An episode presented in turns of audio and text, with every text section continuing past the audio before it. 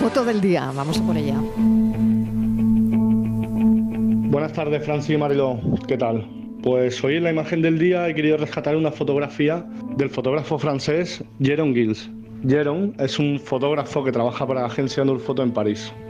Como todos sabemos, ayer fue el Día del Trabajador, el día del 1 de mayo, y Jérôme eh, hizo una magnífica fotografía que en la que podemos ver un, un manifestante con la cara herida, llena de sangre, que está siendo detenido por la policía.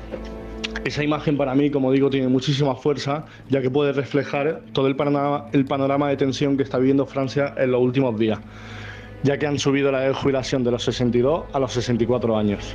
Y nada, ese es mi aporte de hoy espero que todo vaya bien. Un saludo. Un saludo, un primero de mayo fuerte en Francia. ¿Quién ha elegido la foto de hoy? Pues mira, Marilola ha elegido para esta tarde Jordi Vidal, eh, fotógrafo cordobés que se formó en la Escuela Grisarte, Barcelona, donde se especializó en fotoperiodismo.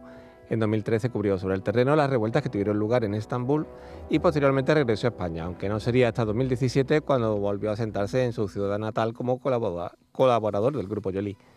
Actualmente desarrolla su trabajo como fotógrafo freelance, compaginando su labor para distintas agencias de comunicación con otros proyectos relacionados con el marketing digital. Gracias, Francis. Fotoperiodistas que buscan su imagen del día. La tarde de Canal Sur Radio con Mariló Maldonado. También en nuestra app y en canalsur.es.